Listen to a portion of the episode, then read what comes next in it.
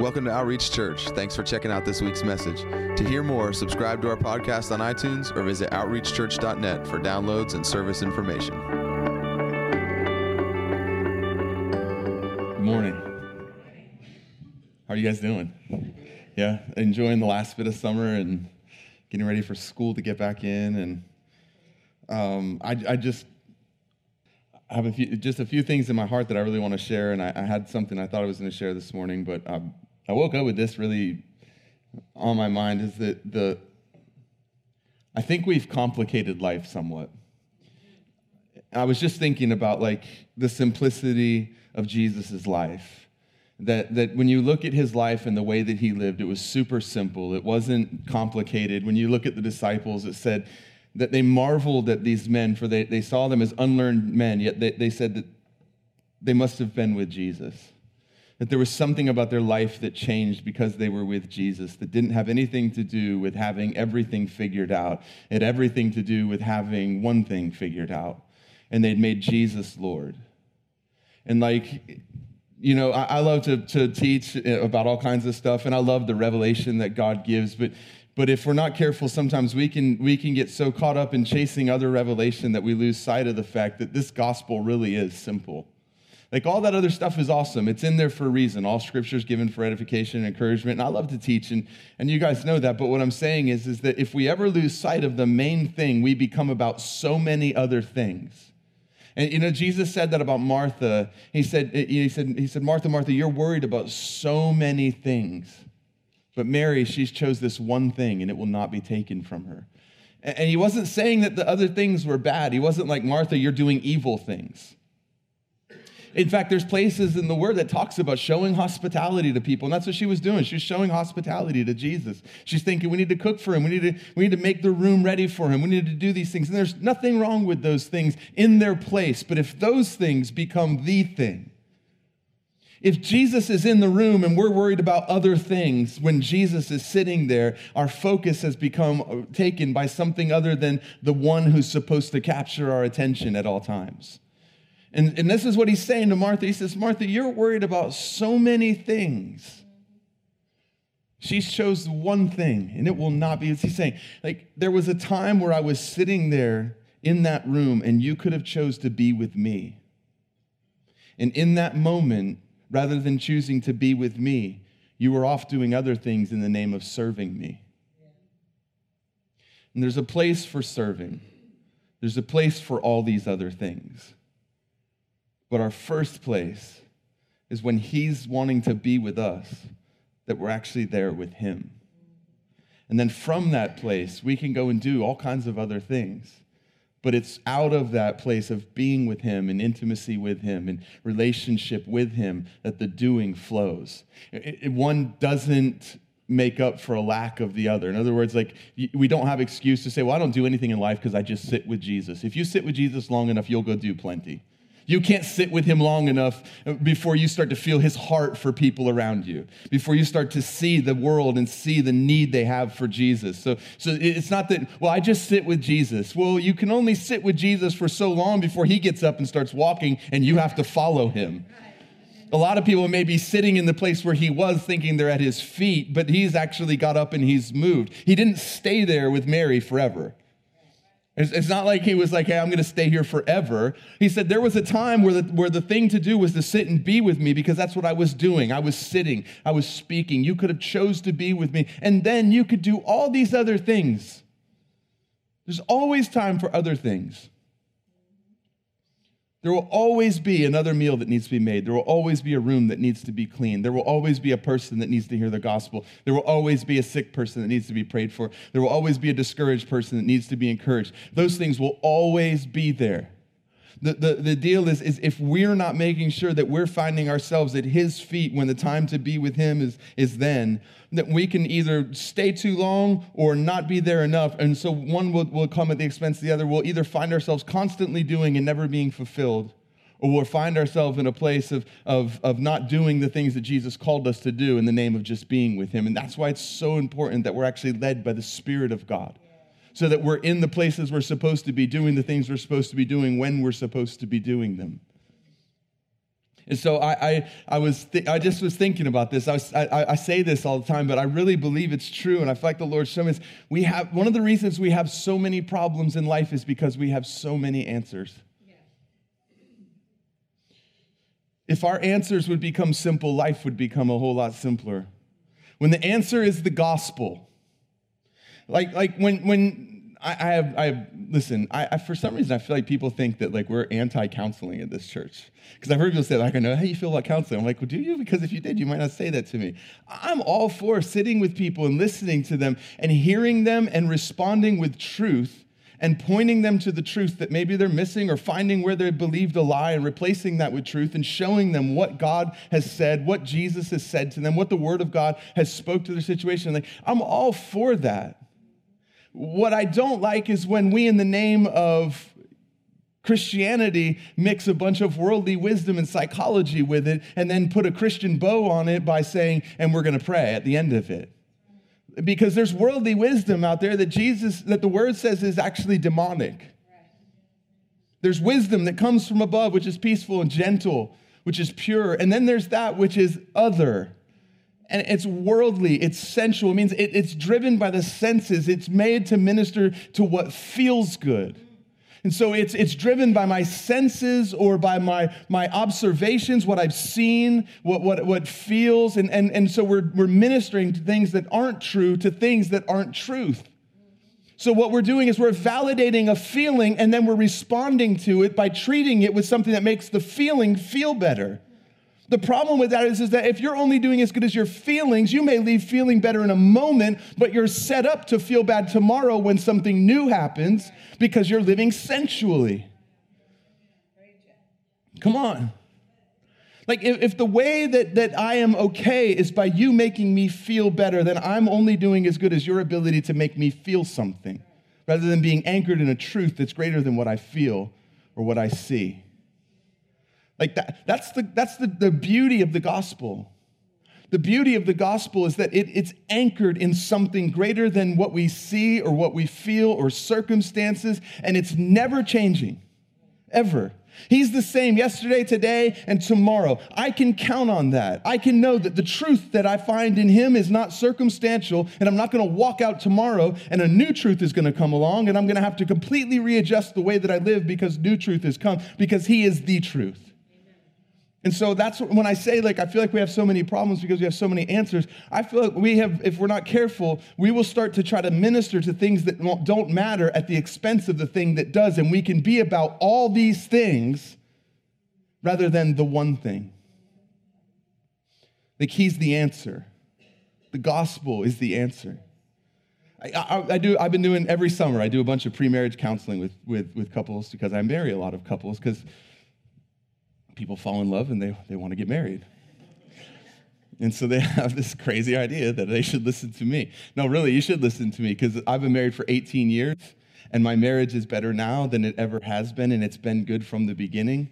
And not that we haven't had issues and not that we haven't had struggles, but I can promise you this marriage is the most amazing relationship between people that there is on earth. And it is unbelievably good when it's lived out the way that God calls us to live it out. And, and so, but one of the first things I talk to people about when we do pre-marriage counseling, I talk to couples, because I first ask them this question, why do you want to get married?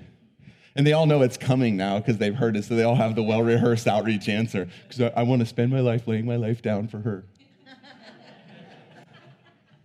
I got to think of a new way to phrase it because they're all prepared for it, you know? But really, there's one reason to get married. It's because you find someone and you say, I want to spend my life pouring myself out, the overflow of the Father's love. I want to pour it out on them for the rest of my life to see them become everything that He created them to be.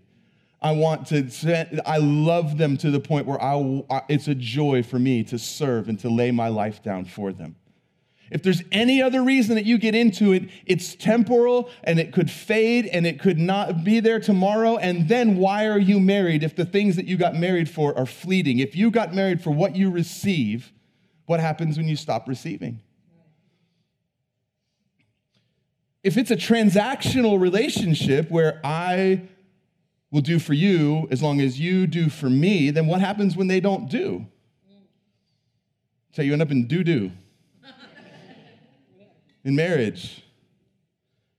Because transactional relationships are great when we're talking about a consumer relationship. You know, if you're trying to figure out, like, where's the best place to buy eggs? Where's the best place to get gas? You're trying to figure out how can I give the least and get the most? That's awesome when you're talking about a retail transaction, maybe. But when you're talking about a relationship with a person, if your mindset is how can I give the least to get the most, you'll end up living at other people's expense and you'll be doing what you're doing for the response that you get, not because it's an act of pure love. It's actually self seeking and self serving, and it's not love to begin with. Don't get caught in a relationship that's just mutual manipulation exclusive mutual manipulation. That's not a marriage. Well, I will only manipulate you as long as you only manipulate me. That's not what marriage is, but that's what marriage turns into if people aren't dead to themselves and alive to Christ and actually living for others rather than for love from others. If we're not living our lives completely fulfilled in Him, we have nothing to give to begin with. So you wake up and your cup's half empty and you're hoping that your spouse has enough to fill you up that day. And if they don't fill you up, then you become empty. Not only do you, do you walk around not feeling fulfilled, but you have nothing to give because what you have, you give. And, this, and, and then suddenly, you feel like you're not getting your money's worth anymore because you're still doing, but they're not responding the way they used to respond. And you start to question in your mind is it still worth it to do because what I'm receiving isn't quite what it used to be? And now all of a sudden you're looking at your relationship and you're analyzing it like an economist, asking yourself, is it worth it to continue to expend because the effort, the juice, isn't worth the squeeze? And then we fall out of love. And then we question whether we actually loved each other to begin with. And maybe we married the wrong one.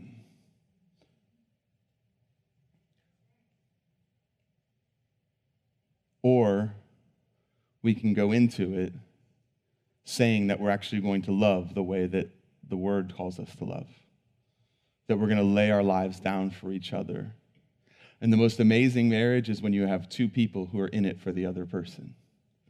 Because it's a race to see who can lay their lives down the most. It's a race to see who can build each other up the most. It's a race to see who can make the other's day amazing by the overflow of the love of God that's inside of them. When you have two people whose goal is to be loved by Him and to, to overflow that love to each other, you have this amazing relationship that is called marriage the way that God designed it to be.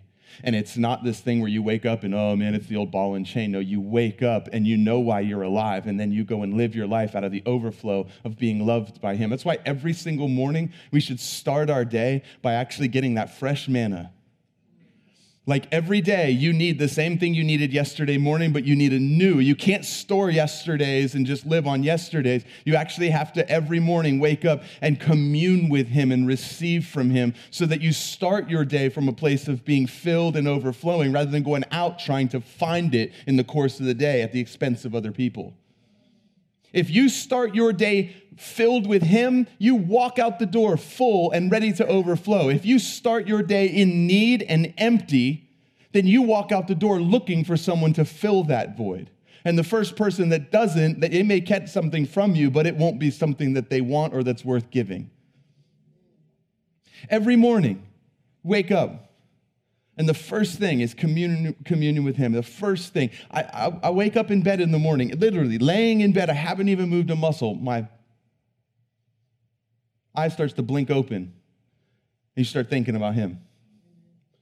Why? Because I realized that the only reason I woke up this morning is because He woke me up. And instantly I become thankful. Father, I thank you that you woke me up again, that I have another day on this earth. And all of a sudden, now, because I've called him Father, I start thinking about the fact that I'm a son. And now I'm rightly relating to him because I see him for who he is, which means I see me for who I am in him.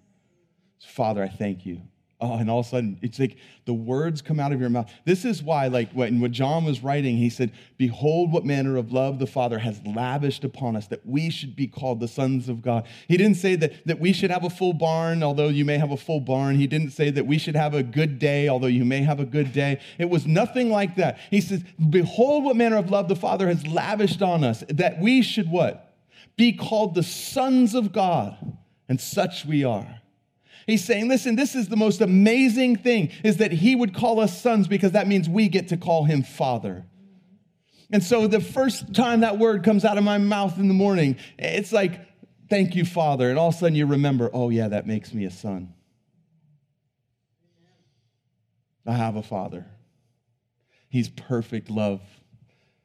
Oh, he, he sacrificed for me. He thought I was worth the blood of his son, Jesus Christ. He thought that my life was worth the life of Jesus' life. He actually spent the life of Jesus to have me as his son. That's amazing. And then all of a sudden, your, your, your, heart starts to become so full of just this overjoyed love. Listen, I'm telling you, like this, this is something every morning you can do. It, it's, it's not like a feeling thing. You don't just wake up every morning and the birds are singing and angels woke you up caressing your hair. Some mornings you just want to go back to bed, shove your head underneath the pillow, but I promise you, if you start by first putting your attention, your affection on Him, and your eye becomes single, it means you're not looking around at everything else. You have one thing that you're staring at. You have one thing that you've that's caught, caught your affection, your attention. If your eye is single, all of a sudden your whole body's flooded with light, and darkness can't stay. And you, you commune with Him. That's that, that's that every morning that fresh manna. Do you realize that there was a time frame for the Israelites to gather the manna every morning? It said that, that after a while in the morning it would melt. In other words, there was a window of opportunity in the morning to get what they needed for that day. And it was first in the morning. Like, I'm not saying that like God's gone and he's like, no, I'm sorry, you didn't come to me first thing in the morning. I have no time for you. Maybe tomorrow. I'm not saying that, but I am saying there's something in this that's like a principle of his that says, look, I want to be the first thing you come and find in the morning. I want you to be fulfilled in me. I want the first thought on your mind when you get up is, I got to go to him to get what I need for the day because if I don't, I'm going to have to wait until tomorrow, and I don't want to wait until then. And he's good and he's loving and he's kind. And yes, his presence is always with us. And yes, if you don't in the morning and you have a bad day and you just wake up with an attitude and the last thing you want to do is seek him and the first thing you want to do is find what's wrong with somebody else or, or grumble or complain or just be miserable, like you can choose that if you want to. You can. But realize that's a choice because you could have chose to deny yourself not live by your feelings, not live sensually, which is demonic. You realize, like, that's pretty strong language when it talks about worldly wisdom, wisdom that's not from Him, wisdom that is from, that is from anywhere apart from His wisdom. Like the wisdom of God, and then every other wisdom, like in the end, it's demonic. Why? Because it leads you away from Him, and anything apart from Him is evil. And so, like, you could choose in the morning if you want to, to wake up and, and to just decide, I'm going to have a bad day. But it's a choice that you have to make because goodness is following you, mercy's following you. You can run from it if you want to, but you have to actually run away from it because it's following you. If you just stand there for a minute and not think anything, like if you wake up in the morning rather than fixing your mind on things outside of Him, if you just decided you were just going to lay there and not think anything, the Spirit of God would begin to speak. Like you have to actually go away from it in order for goodness and mercy to not come and overtake you. Because they're following you. You stand there still long enough, they'll overtake you. If you just lay there in the morning, literally, and not do anything. I mean, the best thing to do would be to start reminding yourself of truth. You know, that's what David said.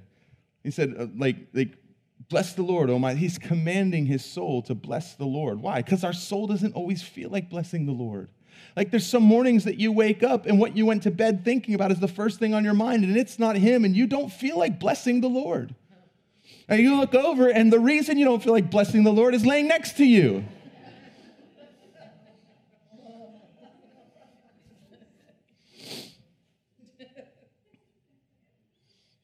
Because you were a little bit of an empty cup and they didn't quite fill you. I mean, no one in here, obviously, but you know, you could imagine there's other people at other churches that do that. And certainly not pastors. But you could, he says, uh, remind myself, bless the Lord, O my soul, and forget not his benefits. He starts going through this, this list of things that he's done. He says, Who ransomed your life from the pit. Like, there's that, that fresh manna every day that comes from communion with him, but there's also a form of manna. You remember when, when, when the Israelites were coming out of Egypt and he gave them manna, there was the first, the daily manna that was fresh every day that they couldn't keep for the next day, except for when, they said, when he said they could. You, you realize, like, like that word that he gives you is for today. It's not for you to try to live off of tomorrow because tomorrow he wants you to come to him. Why? Because he wants relationship. He doesn't want you to come to him for a one hit wonder and then go back to living your life oblivious to him. He says, No, I want to give you what you need for today, but come back tomorrow because tomorrow you're going to need something more and I want to give that to you. Why? I want to be in relationship with you. I don't just want to have a wedding and then go our separate ways and claim that we're in a covenant relationship together. I want to actually spend every day together. I want it to start every morning with you seeking me and finding me. And so I'll make sure that what I give you today isn't enough for tomorrow because tomorrow I want you to be back here. He set it up that way because he wants to be wanted by us. And so there, there is that, that every single day seeking him that you can't live without. But there's also the manna that he said, I want this to be a testimony of what I've done for you. Put this in the ark. And it stayed good, it didn't go bad it actually was still fresh every single day. What was it? It was the testimony of what he's done. That's a fresh manna every single day in our lives that never goes stale. He says, Bless the Lord, O my soul, forget not his benefits. He starts going through these things. And what's he doing? He's saying, Here's that manna that's a testimony that will stand the test of time, that never goes stale, that never goes wrong. This is something that will forever speak. He's, he says, He ransomed my life from the pit. And you could just lay there in the morning and you could just start thanking him God, I thank you for what you've taken me out of and where you've placed me. And all of a sudden, you've got a thankful heart. All of a sudden, you're focused and you're fixed on Him. And all of a sudden, because you are, you're not focused and fixed on other things. So you're not even seeing those other things that would vie for your attention and fight for your affection and try to steer you in a different direction because you're fixed on Him. Father, I thank you for what you've done for me. God, you've so changed my life. I used to be this, and now I'm this. I can't even imagine living the way you, you, you, feel like that. Like you can't even imagine living the way that you lived before you met him, before he came and changed everything. Now you're communing with him. That's communion with him. And you just lay there and just, just, just know, like, he's here. Father, I get to be with you today. You said that you'd never leave me or forsake me. Thank you, God. Father, I'm so thankful for the Spirit of God, your Spirit living and dwelling inside of me leading me and guiding me into all truth. And I'm, I'm going to get up in a little bit and I'm going to go out. And there's probably going to be people who need to hear from you, who need to see you today, who need to know you. Would you just make me aware of, of that? Would you, would you let me hear your spirit telling me what to do? He, you said he'd lead me and guide me into all truth. I trust you. I believe you. I just want to hear that. Let me be aware of what you're saying. And, and, and now all of a sudden you've started your day with truth and now you go out and you actually happen to your day rather than going out and letting your day happen to you. You're not going out and deciding at the end of the day whether today was a good day or not. You wake up in the morning and decide today will be because it's another day to live for Him. It's another day to know Him and become changed and become more and more like Him as I'm transformed from glory to glory into the image of His Son, Jesus. This isn't like pie in the sky, like, you know, like, whoa, well, that's, that'd be a really great thing. No, this is how we're called to live. Like, this is literally the way that we're called to live. Open your Bibles up, I'll, I'll, I'll prove it. Open your Bibles to Philippians chapter 2. And this was the, the, the, scripture that just was burning in me this morning when I woke up. And it's Paul's writing to the church at Philippi, and he's, he's writing to them, and, and, and, and what he's talking to them about is their mindset. He starts off in, in, Philippians 2 talking about their attitude, the way that they think, and the why that they think. And, and, and so he says this, it starts out, he says, Therefore, if there's any encouragement in Christ, if there's any consolation of love, if there's any fellowship of the Spirit, if any affection and compassion, if there's any of these things, make my joy complete.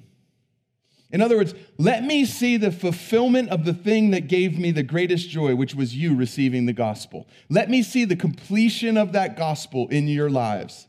Make my joy complete by being of the same mind, maintaining the same love, united in spirit, intent on one purpose. Do nothing from selfishness or empty conceit. Like we could stop there. And when I say like life is, is eh, we have a lot of problems because we have so many answers, what if we just decided that rather than these being words on a page, this would become actually what life is supposed to look like for us? And we committed ourselves and submitted ourselves to this rather than picking and choosing and deciding whether or not it was worth it in the moment and giving ourselves permission to live less than the scripture calls us to. What if we actually just said blank check yes to God?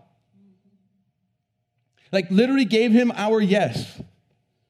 And then when we read the word, rather than deciding whether or not we were going to continue to give him our yes, we just lived in the yes that we've already given him.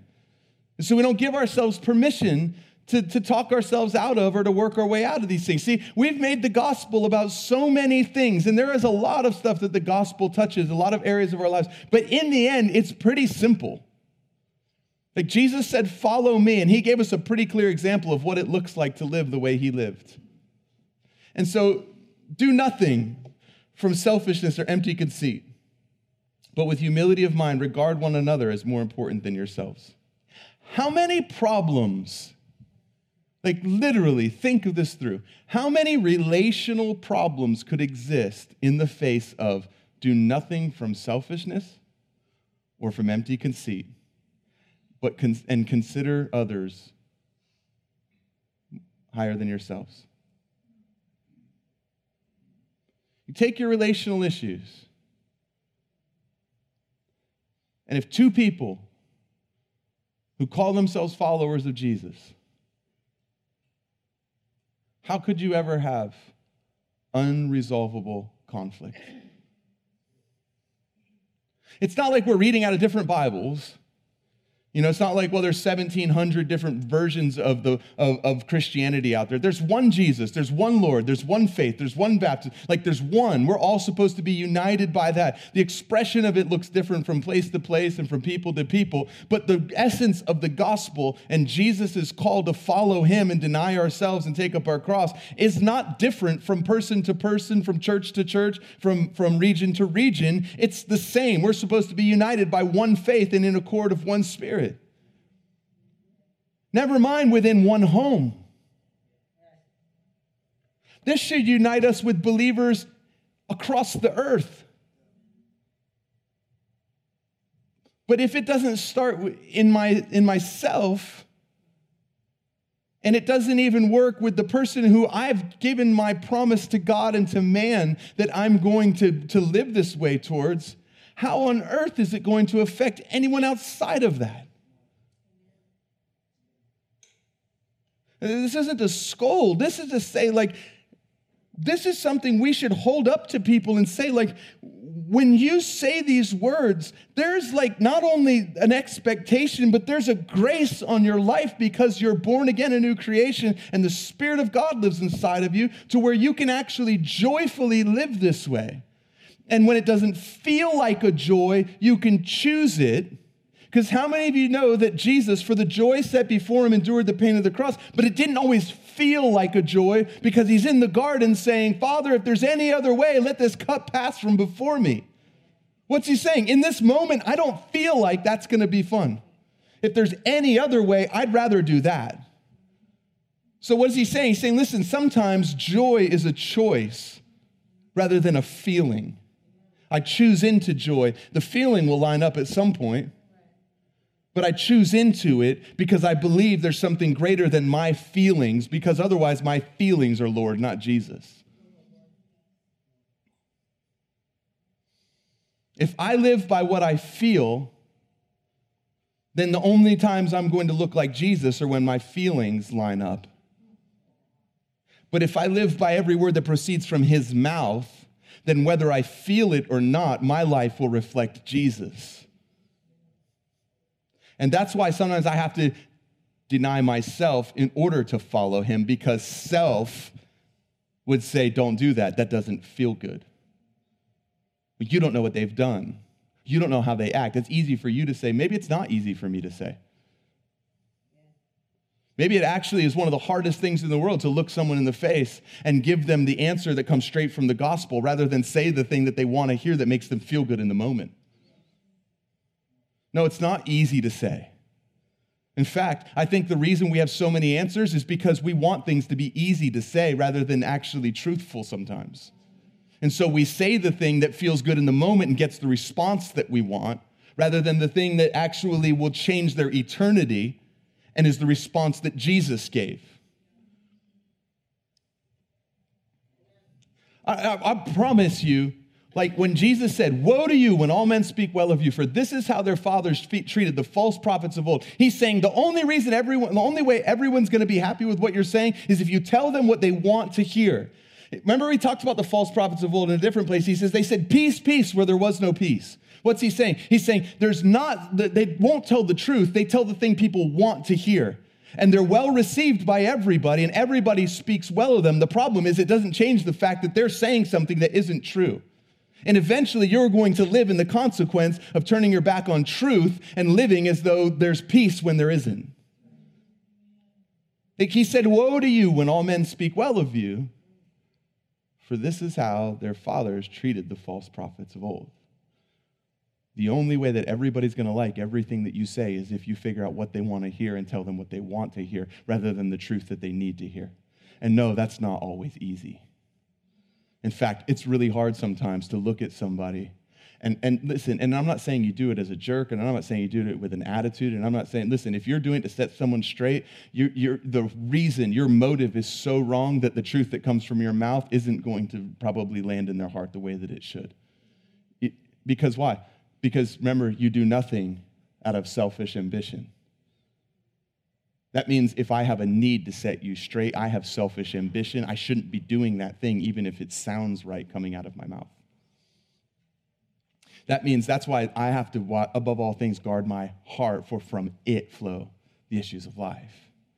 In other words, I know why I'm doing the thing that I'm doing. And even if it looks good and holy to the world, if the reason behind it is selfish ambition, it's not something I'm supposed to be doing because I'm supposed to do nothing, no thing from selfish ambition.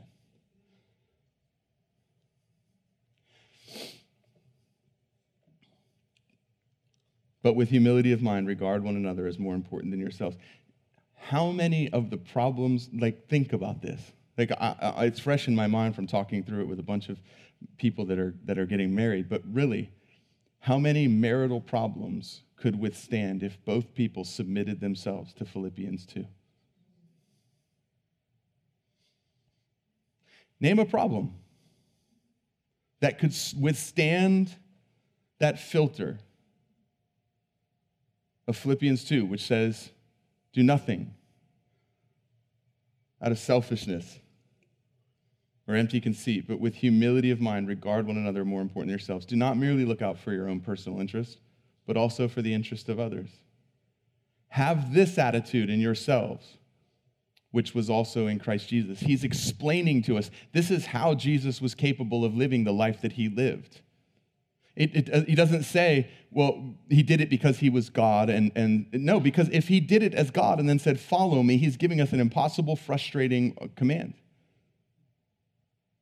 Like if I hop in my car and take off down the highway and tell my son who can't drive, who doesn't have a car to follow me, that's an impossible command. And I would be a father who's frustrating my child because I'm calling him to something that he's not actually capable of. So when Jesus said, Follow me, he was actually meaning, listen, not only is there a command there, but there's a grace when I say something that if you will say yes to it and step into it, there's a grace that makes it possible. Because I've never called you to something. Jesus has never called us to something that the grace is not there if we would step into it to say yes to that we're impo- that's impossible for us to do. So it's not this lofty thing that's way impossible. And it's like, well, he put the target here knowing that you would only get to there, but that was his goal. No, the goal is Jesus. He's the standard. He said, be like me. He said, follow me. He, the word says that those who claim the name of Christ must in this life walk as he walked. Not you should or you could. It says you must. That's easy for you to say. No, I promise it's not but it has to be said.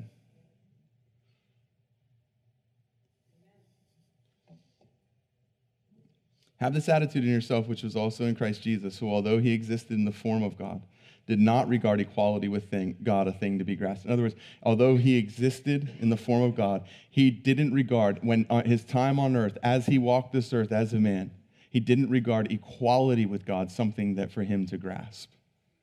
He laid his deity aside and emptied himself of his deity. Right here it says, But he emptied himself, taking the form of a bondservant and being made in the likeness of men. It says, For a time he was made even lower than the angels. For a time, he was made even lower than the angels.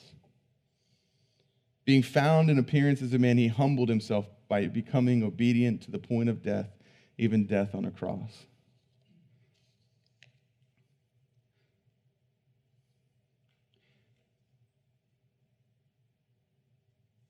What, what if we settled in our, in our hearts and in our minds that, that if this was the thing that made Jesus capable of being Jesus and the goal of our life is to become like him, then we'll let this be the thing that rules and reigns in our life. And we'll have this same attitude that he had. And that was what he just told us. Don't do anything out of selfishness or empty conceit. Like, do no thing because you're seeking after your own at the expense of another person. Nothing.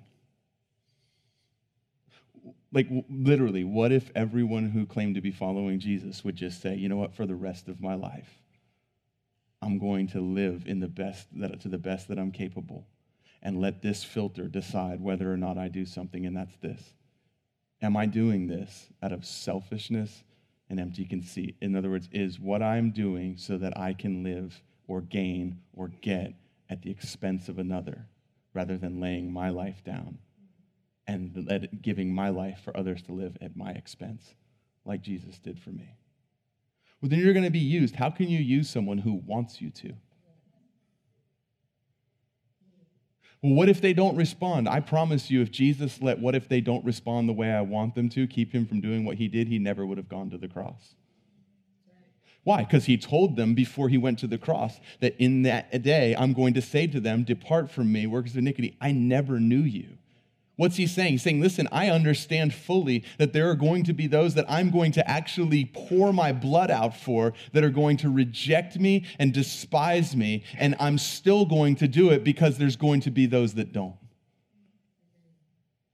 Well, I've been used so many times. Why are we so cognizant of what people have done wrong in the past if love doesn't seek after its own and doesn't keep a record of a wrong suffered?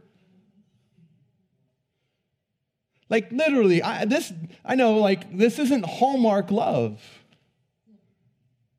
And there's a place for that romantic love between a husband and a wife. I'm not trying to sterilize it. Like, believe me, you, you start living your lives this way and watch the romantic Hallmark love that comes into your marriage. That's a fruit of genuine love, not the purpose, not the goal.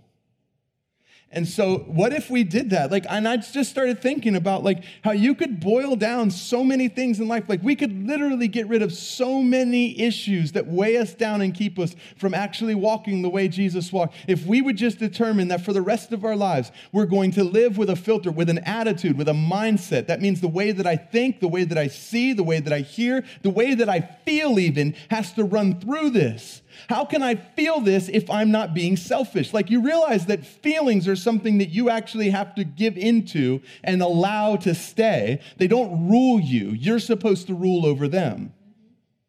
You're supposed to rule over your emotions. The only ones that you can't rule over are the ones that you were created to have, which is your response to the presence of God. When people saw him and they fell over, I promise you, there was nothing they could do to keep from falling over. When Isaiah sees him and says, Woe is me, I am destroyed. For I am an unclean man with unclean lips among unclean people. I promise you, when he fell on his face, there was nothing he could do to control that. Why? Because that's a genuine emotion that you were created for, not a distorted, twisted emotion that you got from the fall of Adam. Well, if God wanted me to be that way, he wouldn't have created me this way. He didn't create you that way, Adam did. That's why you have to be born again and actually understand that Jesus didn't live by selfish feelings, then he called you not to live by selfish feelings. That's easy for you to say. No, it's not, but it's truth. So you're saying we become robots? No, I'm saying that we become love. Because there has to be a grace to live this way if we're called to live this way. It's not about being a robot and turning yourself off and saying, okay, I'm just not going to have any feelings then. No one can touch me. I don't feel, I'm not, you kidding me? No, it's not that. It's, it's not that at all. It's saying, I'm going to become love to the point where my response isn't out of selfish ambition. Like, I'm not, I'm not hurt because you didn't do what I wanted you to do. I'm not hurt for that reason. Like, my life isn't set up where I'm only doing as good as your response. My life is set up where I'm living in response to what's already been done for me by Jesus, and I'm living more aware of what He did than what people didn't. So I wake up fulfilled, and then if you happen to treat me well, awesome. If you don't, your bad day doesn't become my bad day.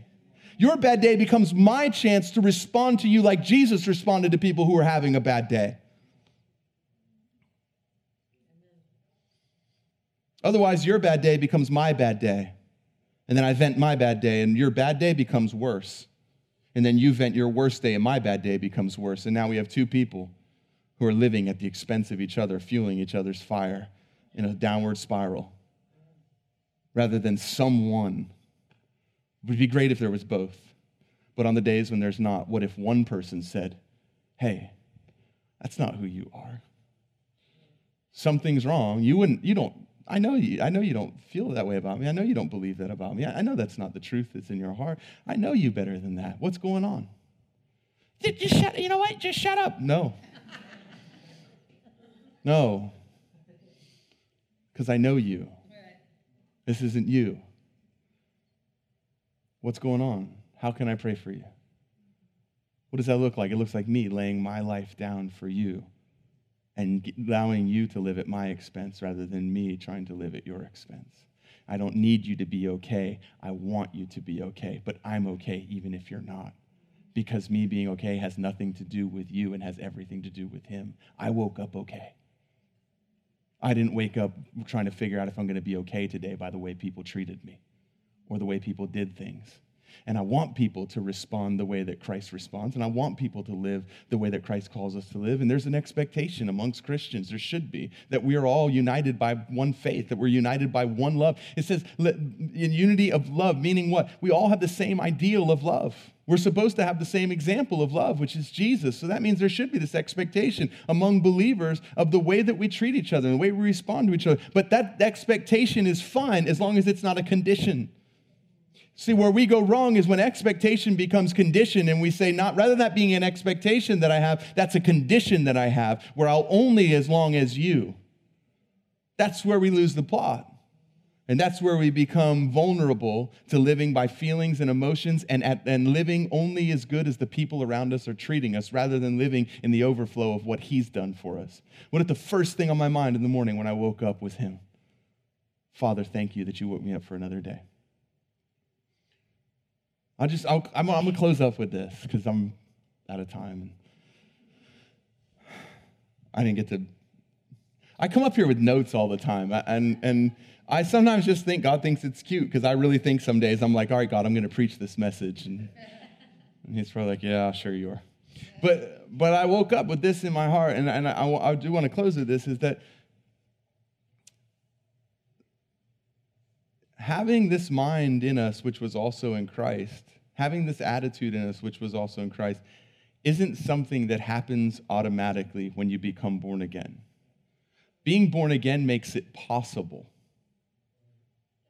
but it's not an automatic, and it's not something that will happen without you actually intentionally choosing to live with the attitude and mindset that Christ lived with.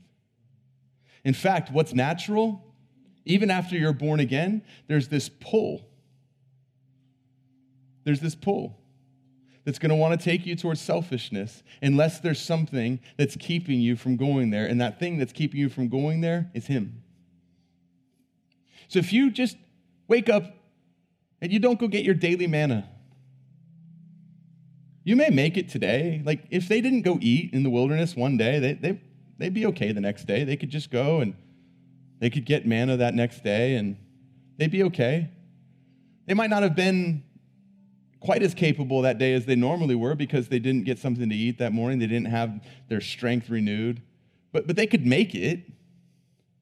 But if the next day they, they didn't go and get that manna, they could probably make it that day too. It's like they're going to drop dead, but they're not going to be who they could be. They're not going to be who he desired them to be. They're going to start feeling the effect of it. They might be a little bit more short tempered and cranky. They might have a little less patience with others. They might start walking around with a little bit of irritation or an edge to them, but they'll, they'll live. And if the next day they don't go get food, it's only three days, you can, you can go three days without food, but you're not nearly who you could have been. And the people that interact with you that day aren't getting the best version of you. They're getting actually a mutation of you by the fourth, and fifth, and sixth, and seventh, and however many days you could go before you actually fall over and die without it, every one of those days, you're alive, but you're not fully alive. And this is the danger, I think, sometimes in if we're not actually seeking Him every single day, is that we do wake up the next day. Like we don't drop over dead. And it's, it's a slow thing where it's like after a while, we've become this different version of ourselves than we're supposed to be because we're not actually starting our day being fulfilled by Him. And so we go out into the day empty, hoping that we can find something to fill us along the way. And so sometimes that looks like serving so that we receive so, so I'll serve, but I'm not even serving you out of an overflow. I'm serving you because I have a need, and I realize that if I do something for you, there's a chance that you may look at me and respond with a kind word, with encouragement. Look, all those things are great, but if I'm, if I'm doing what I'm doing for that, I'm not following the example of Jesus. I'm actually living with selfish ambition. Here's the problem is that if I'm doing what I'm doing out of an overflow of love, if you thank me, that's awesome. It encourages me, and I love that. And that's good. The Bible says to do that. But if you don't, I'm still okay because I wasn't doing it for your encouragement and your thanks. I was doing it for you, not for what you would do for me in response. And if we don't start our day fulfilled in Him, we'll look throughout the rest of the day to find something or someone to fill us. And the world is all too happy to present to us many different things that offer to fulfill us. The problem is, none of them will satisfy. Every one of them will leave you just as empty as you started. If we woke up every morning and we just settled a few things in our heart, like literally, it's not legalistic.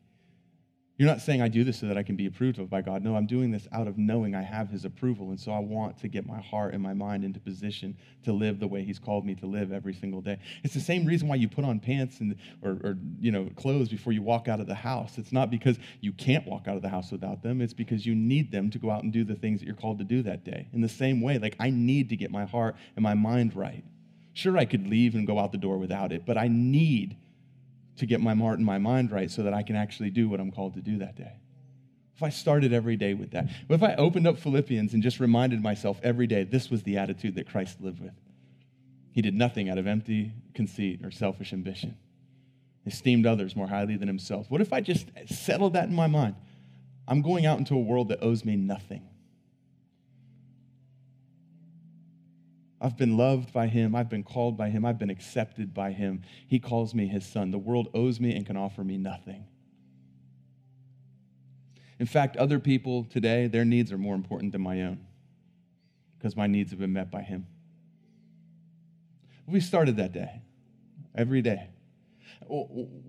Like it would, before you even left your house, what could go wrong at home if you're not alive for you and living selfishly, but you're esteeming your spouse and your children more important than yourself? What could possibly go wrong? And then once you leave your house, like the interactions you have with people, what could possibly go wrong if you actually lived that way? What could stand when someone gets angry and says something harsh and you have a kind word that turns away wrath rather than an angry word that fuels the anger? So, Father, would you just, God, would you put in our hearts this desire? God, not just to know that this is something you've said to us, God, but would you put a desire and a hunger inside of us to desire to live this way? God, that it wouldn't feel like a burden or an obligation. God, would you put the joy, would you set the joy before us so that we can do these things because of the joy that's set before us rather than the obligation that we feel hounding us, Father? Would you make this a joy and put a grace on our lives to do these things and to live this way, God? That we would lay our lives down for other people that we would live not at the expense of others, God, but we would live for others. God, that we wouldn't be walking around hoping that somebody has a worm for our open mouth, God, but that we would be people who walk around full of you, looking for places to overflow. I thank you for that, God. I thank you just for convicting us about the simplicity of the gospel. That it really is as simple as new life in Christ, born again, all things passed away dead to sin, alive to Christ, denying self, saying yes to Jesus. Thank you for that. In Jesus' name, amen.